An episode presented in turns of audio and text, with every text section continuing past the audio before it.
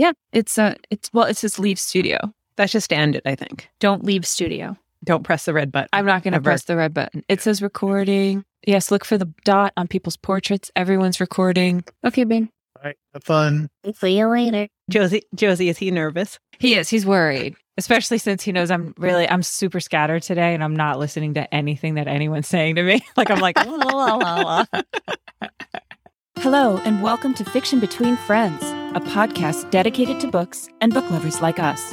I'm Josephine Angelini. I'm Lauren Sanchez. I'm Alyssa Hilfinger. And I'm Aileen Calderon. We're four childhood friends from the suburbs of Massachusetts. We've always loved to read, almost as much as we love to talk to each other. We started this podcast as a way to celebrate how a really good book can come into your life and change it. So if you're looking for fun and engaging conversations about books, stick around. This is Fiction Between Friends, and we're glad you've joined us.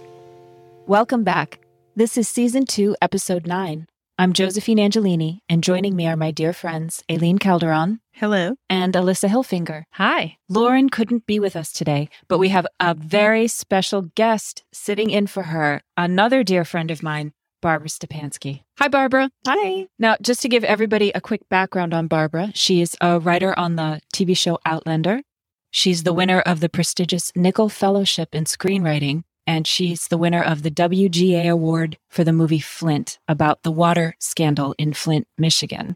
And um, I'm very impressed by her resume, and I'm her friend. I think that's pretty amazing. Wow, I have an inferiority complex already. I know. I have a, a macaroni necklace my kid made me for like happy, awesome Mother's Day. Does that count as an award?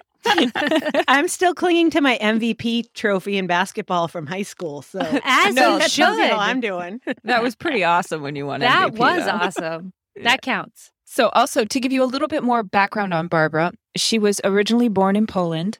And then when she was eight, I believe you were eight when your family had to move to Germany. And so you lived in Germany all through your high school years. Then you went to university in London. And then you finally made your way out west. Well, I think you were moving west constantly. And this is the farthest west that you got. That's right. She writes in English and also German for an mm-hmm. Austrian TV show called Totenfrau, correct? Mm-hmm. Yes, that's correct. First of all, I'm just like, you write in German and you write in mm-hmm. English. Okay. I used to just write in German. My whole life it was just German. And then it's not until I moved to America that, that I kind of switched gears. So it's, it's weird to me that I'm writing in English now, but it just happened. That's pretty impressive to be able to write like professionally in multiple languages. Because even people who are native English speakers and writers, most of them can't handle writing professionally. So to be able to do it as your second language is pretty amazing. Ah, thank Yeah. you. I get hung up on just grammar alone in English. I mean, people going through my stuff, they're like, now what was she trying to say as they're editing me? And Josie is a terrible speller. Oh, the worst speller. But that's, I, I think I inherited that. I think it's like a genetic thing. It's bred in me to be a bad speller. Yeah. You used to make fun of me all the time when we were kids. Well, because I was a great speller and you weren't. You were always very I was good. kind of a, I was kind of a jerk about it.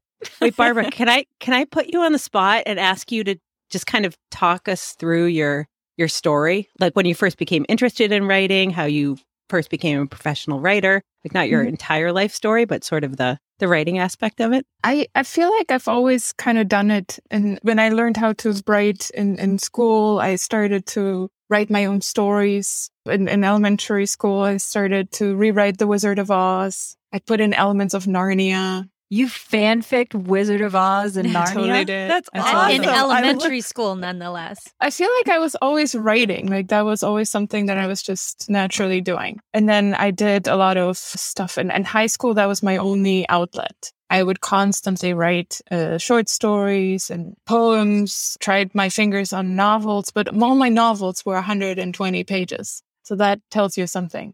That's our kind of novel. I'm all over that. Really, like these shorter novels. Uh, yes, Lauren would love that, especially. Wait, Well, going what back to high school, what were you like in high school? Oh, I was the nerdy kid without, you know, a big friendship circle. Just a couple of friends, uh, all of them in drama club. Some some video fanatics. We were all kind of weird kids, and She hung out with the AV club. you guys were the drama nerds, though. Alyssa, Yes. Josie, and Lauren, who is it here? Oh, for sure.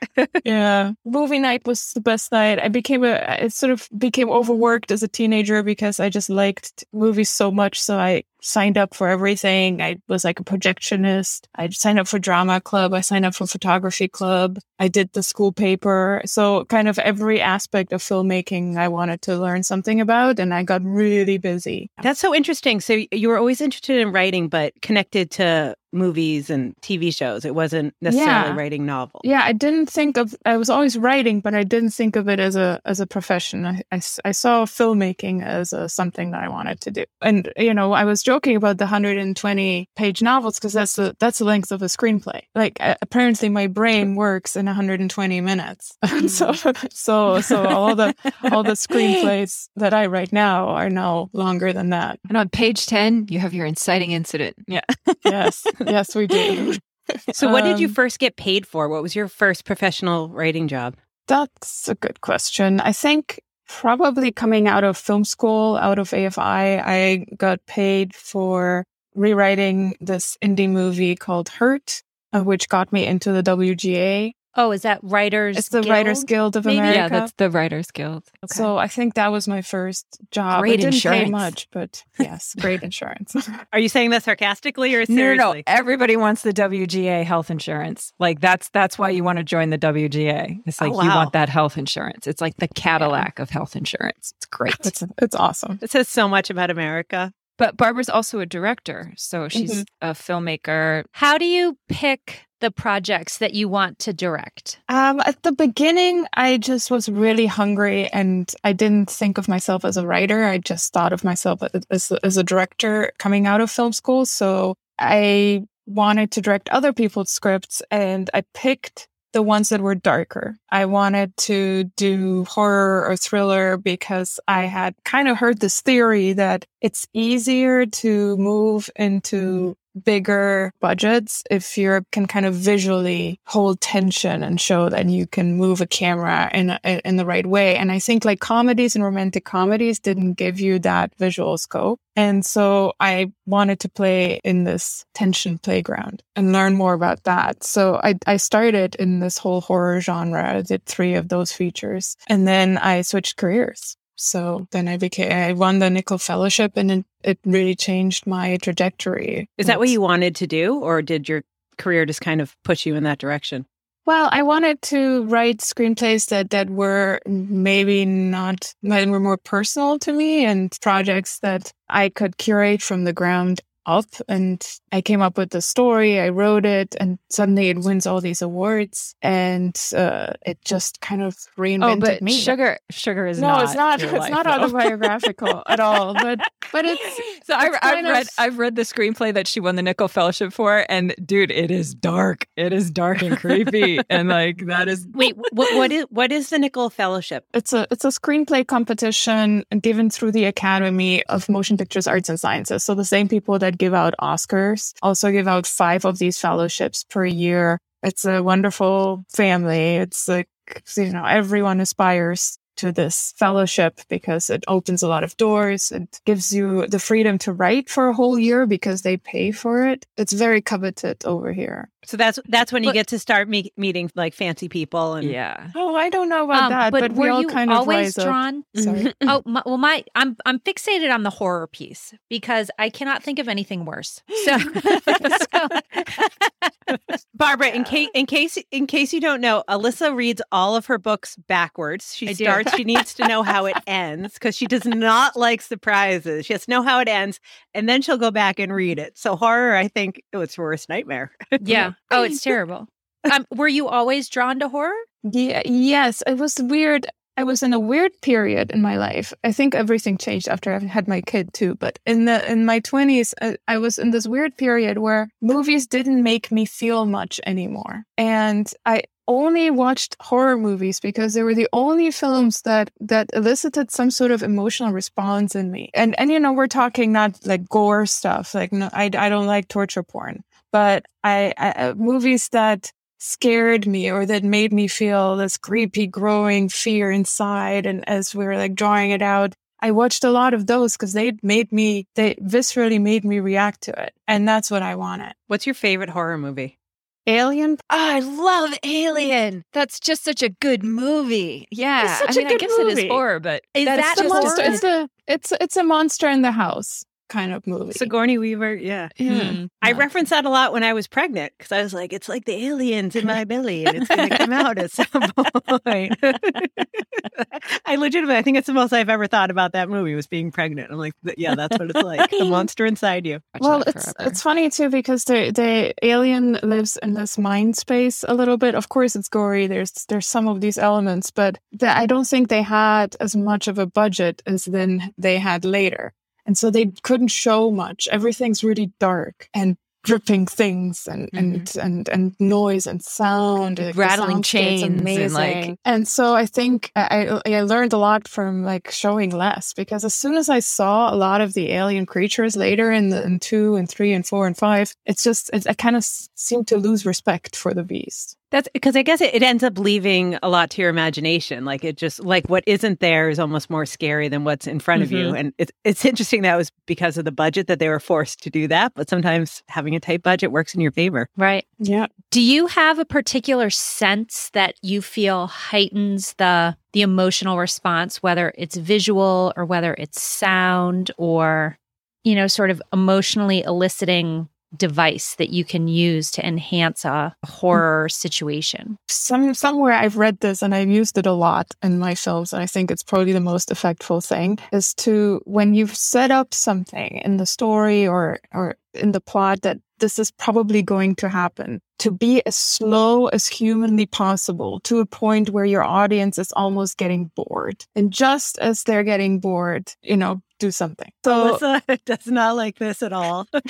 so that was that has been working really well for me and so the the sort of like drawing it out drawing something out as long as possible because people know like they know something's going to happen but they don't know when and they don't know how and so that's been fun to play with Wait, And this before we book- go on to the book part, Oh, can we talk about Outlander? Yeah, I sure. think we I think we need to talk about because honestly, I've heard I had heard of the show, and I've been binging so much stuff I hadn't made it to it. But I watched the first couple of episodes and got sucked in. oh nice How did you end up writing for Outlander, and what has that been like? Oh, that was a, a really lucky strike. Uh, they were looking for writers in 2018 for season five. Um, because I, I guess a lot of the people were leaving the room and they needed to like really replace a bunch, like four or so. And my agent at the time knew that I was looking to staff on a TV show. And she just said, you know, Outlander is looking, would you be interested? And for me, this is such a dream show because it has uh, the, the time travel, the sort of fantasy element. It has Second World War stuff. It has the 18th century, I mean, Scotland, everything. It's romance, the, the unconditional love uh, that we live for. That's,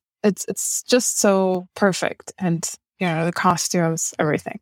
So I really wanted to do it and interviewed, you know, it's a whole submission process. They submit people, then the executive producers have to read your scripts. They have to see like if this is a good fit, then they have to do one interview number one, then they do two more interviews, and then you either get the job or you don't. And then they Wait, so when they, when they when they I get I get them looking at things that you've written, but what do they in the interview? Like, is it a writer's room that you're part of? Are they seeing if your personality is adding something to the room that's missing, or like what are they looking for in the interviews? That seems like an interesting part of the process. Yeah, it's it's kind of a one-on-one where they have to gauge if you understand what the show's about, if you know what your sort of how your behavior is, if you could could be a good fit. I mean, you could be talking about anything and just kind of see if the personality fits. It's a little bit of a leap of faith every single time because we don't do a fake writers room situation. They'll hire you and then you start the writers room and then it better work work. Like, Wait, oh so what's it like? What is a writer's room like? Because that's that sounds terrifying. Like being just being thrown into a room with other writers and having to pitch your ideas with a bunch of people you don't know and It Gary. sounds terrifying, but it's it's really the best. It's being in a room with like eight other people that are super smart and um, love stories, and we're all here on this journey to the same purpose of breaking the show. That's what we call it when we, we break a season in about 20 odd weeks or so. And the showrunner sets the tone. They kind of sit in the room. We talk a lot about sort of the overall goal that he or she has. so they come in with like a vision of like where where the story is going to go for each episode and for the whole season. Well, mostly for the, The whole season. sort of- we kind of because that's Outlander is an adaptation too, so we we have Diana Gabaldon's books to work off of, and those are long books, so not everything makes it into the show. so Yeah, so my question was going to be about tone because if you you said, you know, they were looking for maybe like four new writers, but then how do you have continuity of of tone in the storytelling if you have different voices telling the story because everyone you're all trying to tell the same story if you're trying to mm-hmm. adapt something from a book but i assume that each person has something different to bring and you might see it through a different lens. And so yeah, yeah, but uh, we, I mean, are we- there we any times where people are like, no, that's not? kind of sometimes yeah i mean we talk a lot. We basically it's it's now because of the pandemic writers room are like this. It's like a zoom space where a lot of the ideas are just being bounced off of each other. And so we talk a lot for for most of our days. We're just constantly talking through the arcs and the stories up until something makes it to the board. And then we start writing down what sticks. And we talk about the book a lot and we try to find the the scenes that stand out to us the scenes that we know that the fans love It is amazing that that it does come out all being one show because there's different directors for every episodes. There's different writers for everything. It's just amazing that it all that it does feel the same. Like it feels like you're telling the same story. You know, yeah I, I get what Alyssa's saying. It is really hard when you see it. I know everybody's sort of in a writer's room. You talk about everything that's going to happen in your the episode that you're writing, but then you still have to go home and write it and write the dialogue that makes sense for that character. yeah but on a you show know, like like- outlander you have a million screenplays that have been written prior to me starting so i started in season five but there's a lot of screenplays that you need to study you need to read you need to know the tone of the show and so really what you're starting to do is adapt to that voice i don't speak scottish either I, Yeah. I have to look at my cheat sheet and kind of figure out like where which words are scottish words. I need to change that. And um and then how are they doing action description? I'm a kind of short scene writer and outlander likes longer scenes. So that was something i had to adapt to Yeah. where i had to draw them out a little bit more because i tend to be brief and that's not the show. The show likes to live in talking it out and discussing things. What's your way of drawing it out? Is that going to be dialogue and character driven, or do you tend to add more action sequences and physicality? oh we like dialogue Why are you laughing at me, character. Josie? I'm laughing because I know Barbara would Barbara would want to write action, action, action. Like have them say as little as possible and have as much happen in the scene as possible. But that's not out, Outlander. Like they talk it out.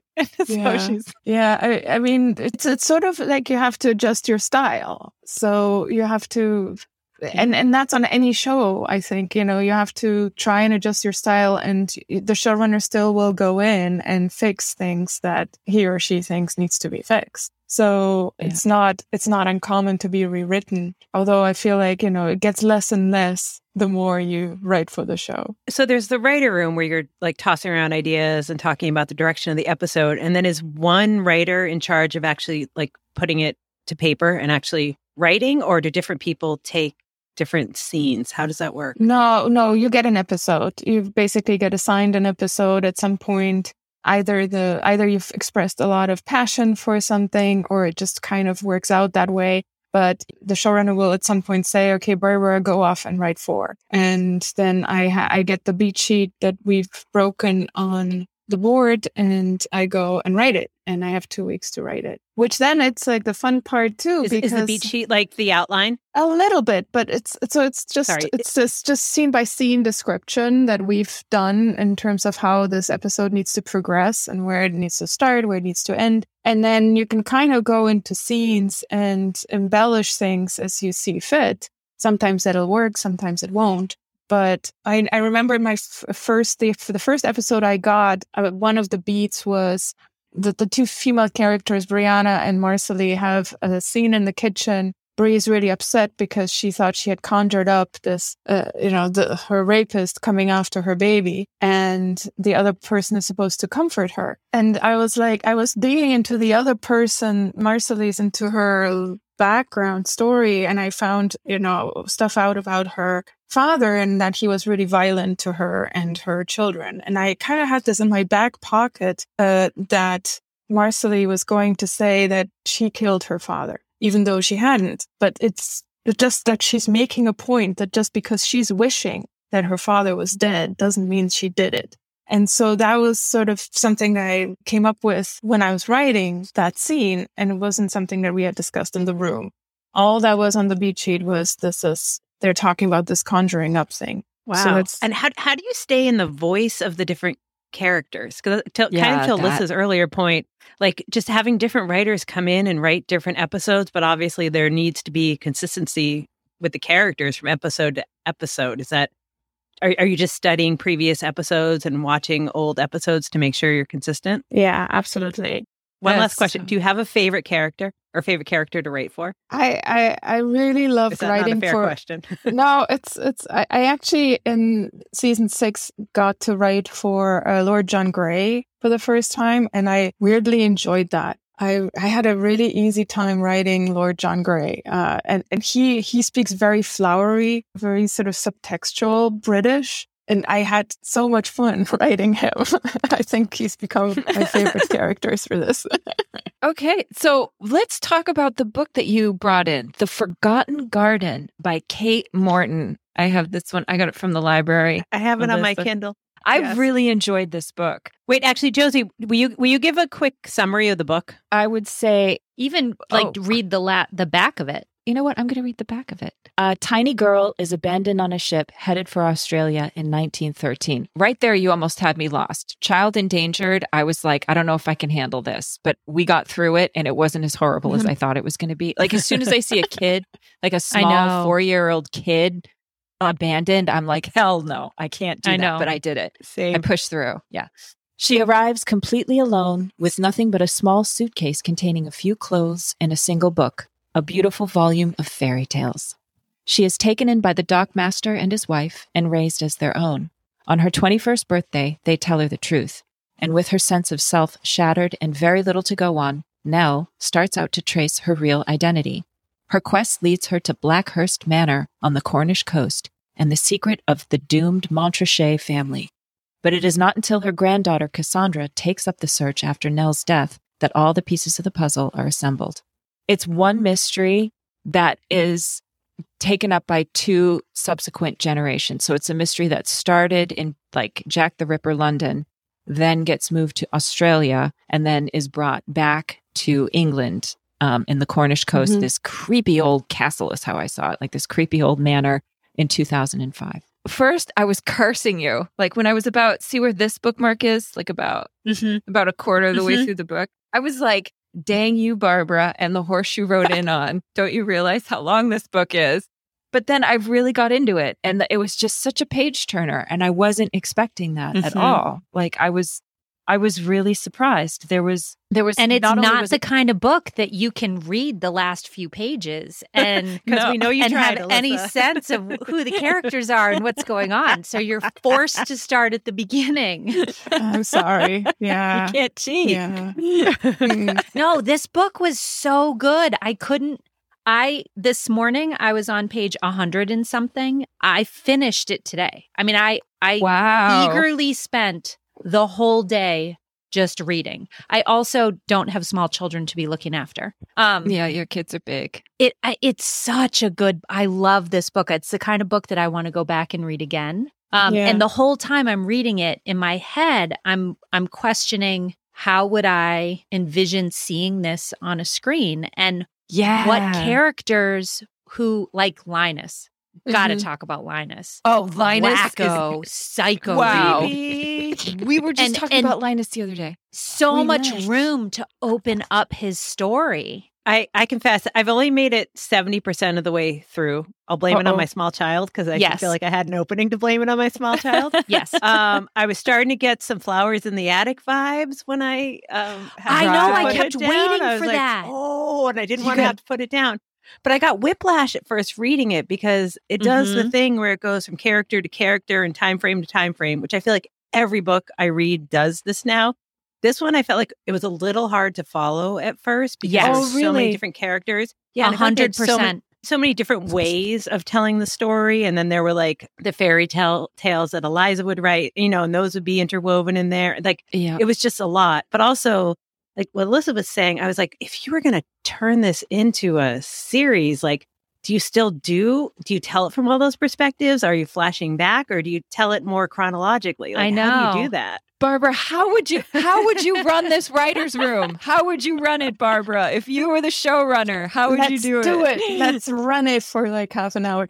Well, first of all, my, my mission was to find you guys a book that can be adapted. And, you know, it's, it's one of my favorite books, but it's not my favorite book. My favorite book is Umberto Eco's Foucault's Pendulum, but I don't want to adapt it. Uh, this was a book that I had read a while ago, and I always thought it would make a really great, complete kind of mini series. And I actually reread it again for this podcast, so it's fresh in my mind.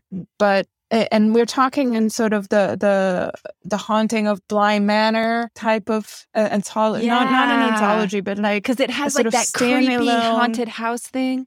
Yes. And so I felt that this would be a very similar kind of, yeah, The Haunting of Bly Manor, which just came out. It's on Netflix. It, it's less scary than, than what it sounds like. But this book has so much to offer and so much that we, we talk, we can mine from. We have, we have the three generations that are all interconnected, which is awesome. We have a sort of going theme of mother daughter relationships going through it. There's all the cool stuff that I love about books and, and stories, which is the gothic elements. VC Andrews came up and, you mm-hmm, know, mm-hmm. Flowers in the Attic was also one of my favorite books growing up. And so Okay, you are dark.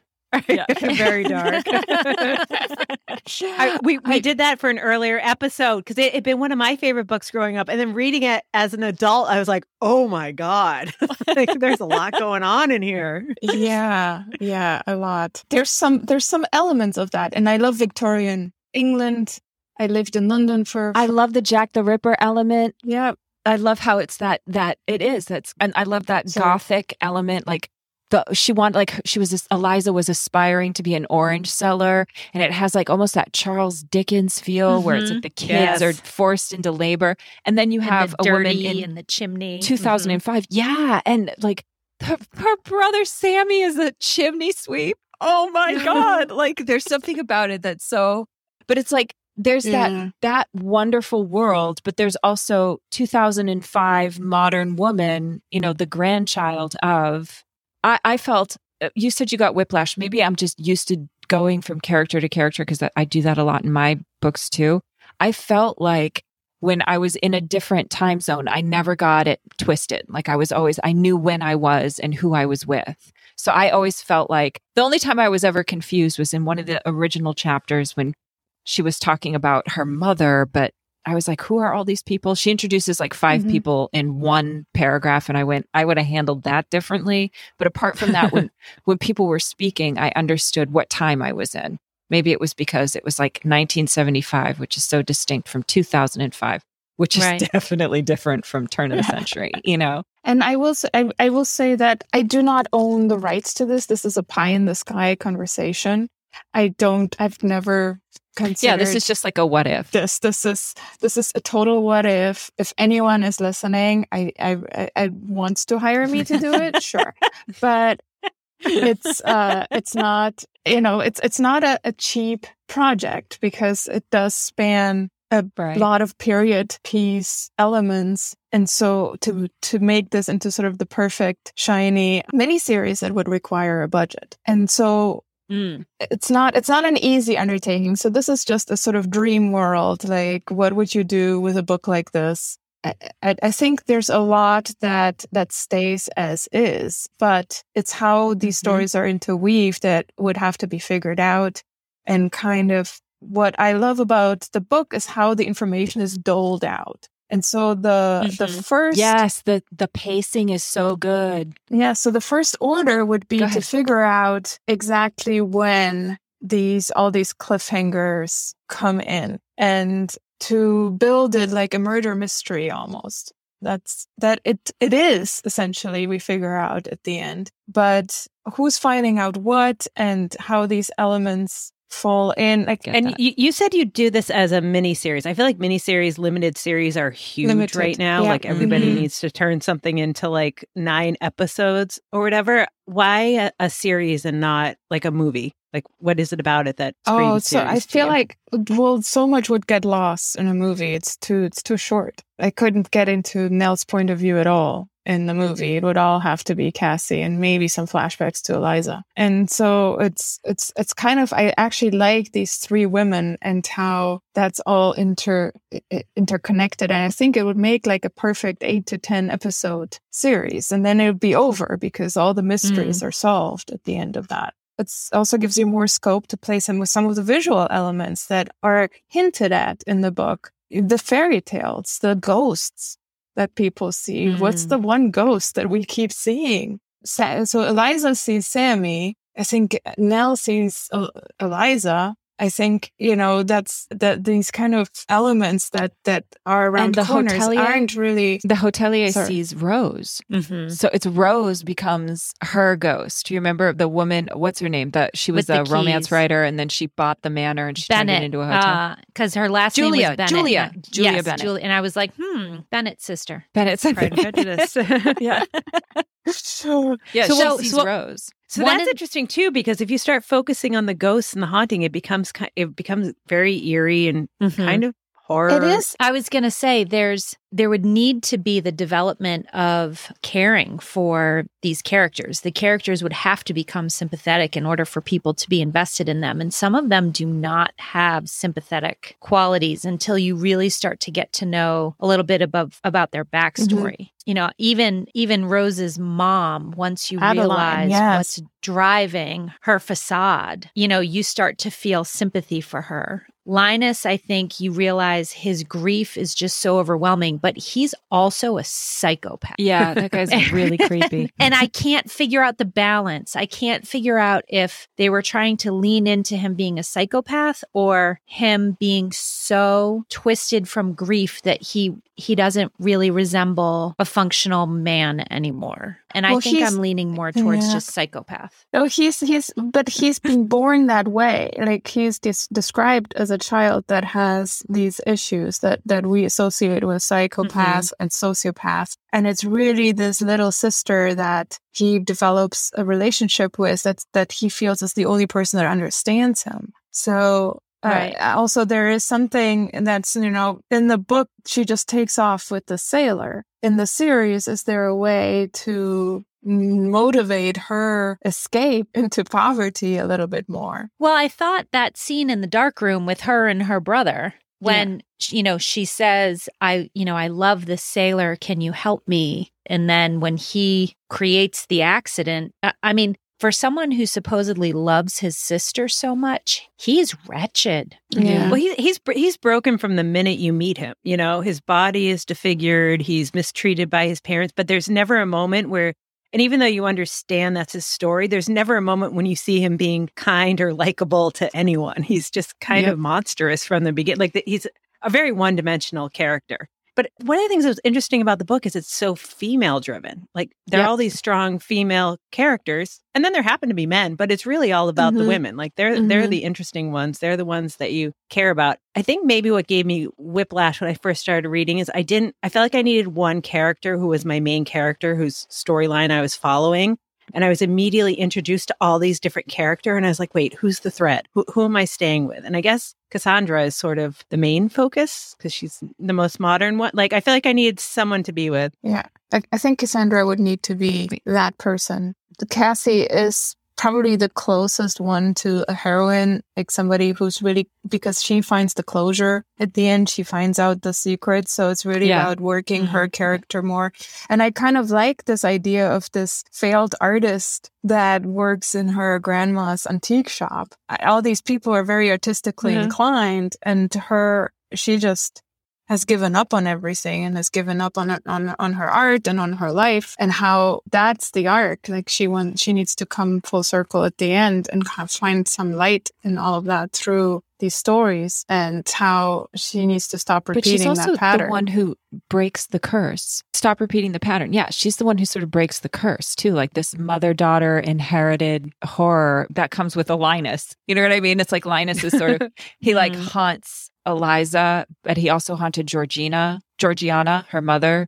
And then, you know, you see him start to go for baby now. Like he's going to make her his poupée, his little doll. And Yeah. Nell gets away, but it's sort of like the only the first the person who really breaks this cycle of this mother daughter inherited yuck is is Cassandra. Generational trauma. Generational trauma. But but it also, which I think why her mom Leslie to have the opportunity Yeah. to redeem herself would be really interesting. Oh, interesting. that'd be good to bring that in at the end. That Cassandra and Leslie sort of heal that rift between them. yeah Because that's it's like true Leslie had her, and then 10 years later, she has other kids. And Nell notices that, and, and Cassandra notices that the second time around, Leslie actually, you know, did a good job as a mom, but not with her. So it's sort of like, oh, yeah, I completely Right. forgot about Leslie. Like she's a mom that's totally left out of this. She's like one of the line of women, you know, like that beautiful mess up woman who can't get her life together. But she does good with her second round of kids. It's just not with Cassandra. There are a lot of awful mothers in this book. Yeah, we were talking are. about that. Mhm. It's like a bad it's like all about bad mothering.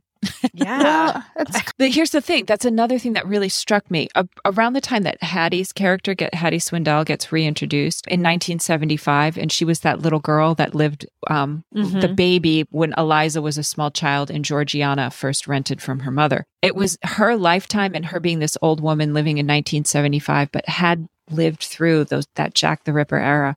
That's when I really went, this is nuts. Like how much the world changed from turn of the century, just over the course of Mhm. Harriet Swindell's lifetime in those 75 years. So she was born around 1900 and then it's in 1975. The world changed more then than it has since 1975. Like if I think about like the last Right. 45 years, it's not as 47 years now. It's not that th- it hasn't changed that much. But from 1900s, like even the clothes that they wore to mm-hmm. 1975, like But can't you just see that that screen, that that doorway, that where where it morphs from that age? It morphs into like you you could do the mm-hmm. morphs in every scene.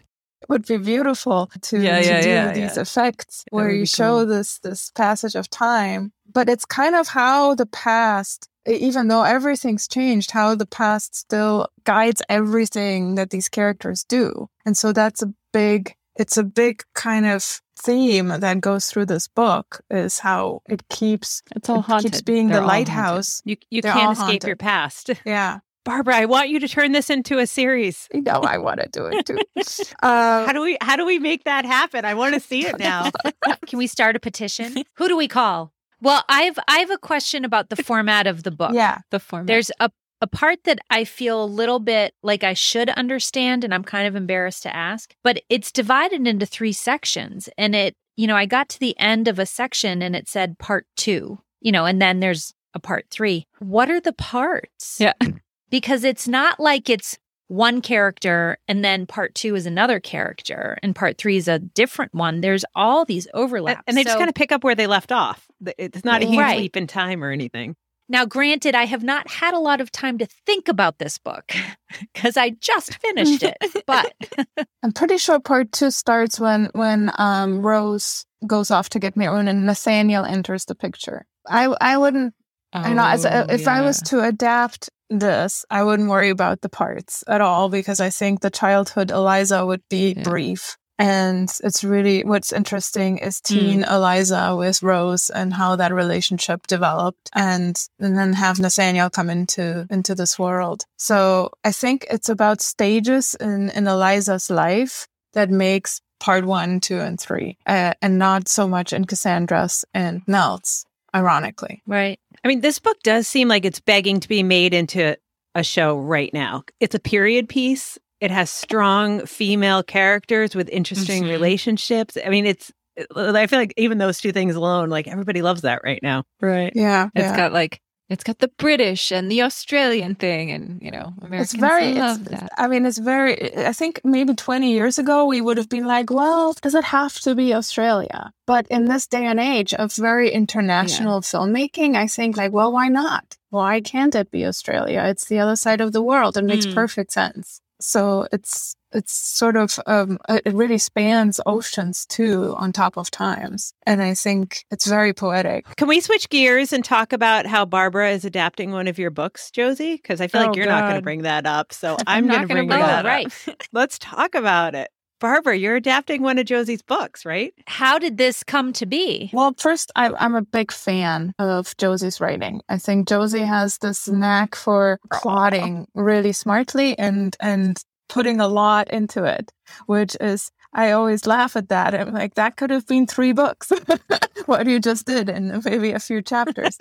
um, because, you know, I, I read a lot of stuff and a lot of uh, books usually just like to drag things out. Um, Josie's not like that. Her books really move. And so I'm, I'm just a fan. I, I like to read her books a lot. And I latched onto um, What You Found in the Woods, which is a teen thriller because I love thrillers and it has a lot of great twists and turns. Right. It's a little bit dark. It's a little bit dark. It has uh it has some some sort of fantastical elements, but not really. Like they're more in in the form mm-hmm. of of uh, medication and and and what's going on with the mind and themes of that are really current today, which is you know psyche, like, you know, what is going on, what is yeah. real mental in your mind and, and what is not mental illness. Yep. And I thought that also the world that, because she's a world builder and I'm more of a character person.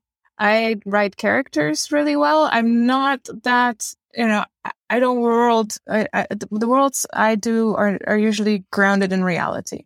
Whereas Josie does a whole landscape and canvas for somebody like me to work off of. And so there's a whole world that I, I thought lies also behind this small town that she set her characters in. And that yeah. can be adapted into a much bigger picture. So I kind of always pitch this as Euphoria meets Twin Peaks and Ooh, really kind of build like out sold nice this this town and how it operates and sort of the darkness that lurks underneath uh, this facade of perfect summer town. So I, I'm raving to so go. How, how does it work? Did, did Josie approach you? Or? No, I approached her, mm. I think. She just, she had a really great idea about, you know, how she was like, well, the whole stuff that happened to her in the psych ward, she's like, that, she's like, you do it in like two like three or four sections, she was like, that's a year. And I was like, oh, okay. I didn't know that. Like, oh, I love that idea. So it was just, she just had such a great take on it that it was no, it was just like a no brainer. It's like, Barbara's so perfect for this. So, yeah. So, how does the whole process work? Because Alyssa and I don't understand any of this. Like, how does it work when you mm-hmm. decide to adapt a book? Just you just go and write it and then start pitching it to people or do you get well, people you interested kind of, first like what's what's the process from the beginning you do what we just did well, uh, about the the forgotten garden you kind of come up with ideas and you you create a, an overview of what the show is what it you know what how you would interweave it how you would do it and you know you come up with that you create a document that reflects those thoughts and and bring everyone on the same page I then pitch it to my manager, see if if that sticks, and if and he was just as enthusiastic about the material. So then we we go on to find producers, and that's that's kind of how it works with with TV shows. But the pandemic kind of put a damper on things lately, so mm. we're just waiting yeah. on the oh, right yeah. moment. So have you yeah. pitched it to anyone yet, or No, not yet. That's not yet. that's what you're waiting for. timing. We're waiting for timing. So Josie, how precious are you about your books? Because obviously you write them and you have a vision in your head, and it must Yeah. be sort of Mm. challenging to see someone else take because adaptation they, it always ends up changing and evolving. You know, it becomes yeah. something different than what it was originally intended. Like, are you okay with someone? Just taking it and running with it? Do you like to stay involved? Do you have strong opinions about certain things that need to be a certain way? With Barbara, I'd be totally cool with her doing what she needed to do with it, just because I I, I know because she knows she understands me and we're friends and she gets the world and I know her taste. So I know that it's not going to be like this weird ass thing that she'd come back to and I'd be like, that's ho- that's not the tone of the book at all. That's not who they are. Yeah, are. that's not it. I mean, I think you always want to be involved because you always want to make sure that that the people who like your books, they like the spirit of the books. But in terms of changing what happens or what goes down, I'm not I don't think I'm that precious about it because the book's written. It's like you want to know what I, I had my say, you know, like you can go read the Mhm. book. and and I think it's yeah. more you have to allow other artists to take it and make it their own too because this wouldn't be interesting for Barbara to do if she was just copying right out of a book. I mean, I I would want her to have the creative freedom to you know explore her ideas of where to go with it and what to what to do next. See, I think that's really interesting to hear you say that as the person who created this form of art, who's now putting it forward to be reinterpreted and represented Yeah. in a different medium. Whereas from an audience point of view, I know exactly what the characters look like in the Yeah. book that I read, and that's what I want to see. And so I, I- like, I wonder if it's even a, a more difficult sell to the audience than it is necessarily to the author who who you're adapting I- it from because we are we as an audience are so opinionated People hate people hate when movies deviate too much from the book. If you've read the book first, you want to see the book translated Right. exactly in a movie. So actually, so Barbara, do you Yeah. like when you're doing something like this? How much of it is like what you feel passionate about and how you think it should be interpreted versus what you think the author wants versus what you think an audience want? Are you balancing all of that, or do you just go in and you're like, "This is what I believe. This is what it should be"? I There's so many opinions to take into account. This was yeah, it- the the problem is the, that it, would, think about it it. can it can really drive you crazy. So you just hope that you're on the same page with Mm. your take and how you would interpret it with everyone else. Like I don't think Josie would give it her material to people if she hears a take and it's like, wait, what? Like that doesn't make any sense. So then then it doesn't make sense. And they're for all in cat to adapt it. suits. right you know, you want to have you like, want to have as much hell?" You want to have all these conversations so that everyone is on the same page of what is going on. And I think taste is a big factor that you you like the same movies even. You like the same stuff. You look like similar things. You you you hated this part of this movie, but you like I have all these conversations with producers so that we know each other's tastes levels. I feel like directors often are hired for taste, not so much like, you know, clearly somebody like Spielberg has a different taste than, you know, say, uh, Scorsese. They have different, different palettes. And so that's, and I know my body of work is still growing, but hopefully then that will determine what comes next. It's just like my my taste is very specific. I can't really put it into words. It's I like I, I love young love. And, and, and yeah ultimately, it's a it's- particular style Yeah. I was gonna say, uh, ultimately, it's like everything in life. It comes down to trust and relationships. You know, like Mhm. you have to like and trust the people that you work with, and especially when you're creating a work of art and you're handing it over to them, you have to feel comfortable that they're gonna do something good with it, even if it's not your exact vision. That you trust their vision for whatever it'll become. yeah. But I think it's so true. Like Alyssa, you're so right about the fans actually being scarier than the authors. I think, especially like with Outlander, Outlander fans, people who love Diana Gabaldon, they will cut you. Like if you mess up like Yeah. their stuff. Does the Outlander author is she still involved at all, or is it like she just kind of sold her soul and she's Oh no, she at the is. mercy of whatever?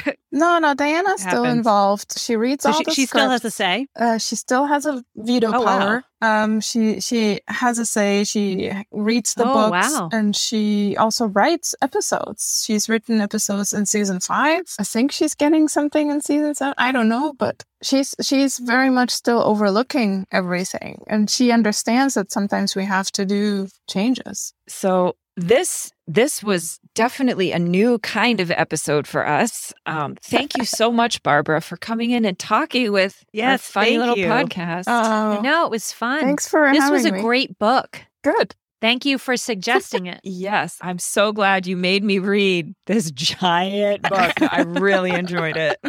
I can't wait to watch it might it. have I know. This might have been bigger than the Stephen King book Aileen had me It's read. pretty close. I think it was pretty close. Well, I mean, I'm so honored to be to have been part of Fiction Between Friends. Obviously, I'm a big fan. Yeah. Thanks, Barbara. Thank you so much for coming in and being our first guest. That was great. Yay. okay, everyone. Thanks so much. All right. Thank Have a nice night, ladies. All right. Okay. Bye. Okay. Thank you, Barbara. Thank you. Thanks, Barbara. Barbara. Nice meeting you. Bye everyone. Bye. You've been listening to Fiction Between Friends. To find the show notes for this episode or to subscribe and get new episodes delivered automatically, visit fictionbetweenfriends.com. Also, if you happen to have a moment and you've liked what you've heard, please help support our podcast by leaving a review on Apple Podcasts. We would be immensely grateful. Thank you for listening.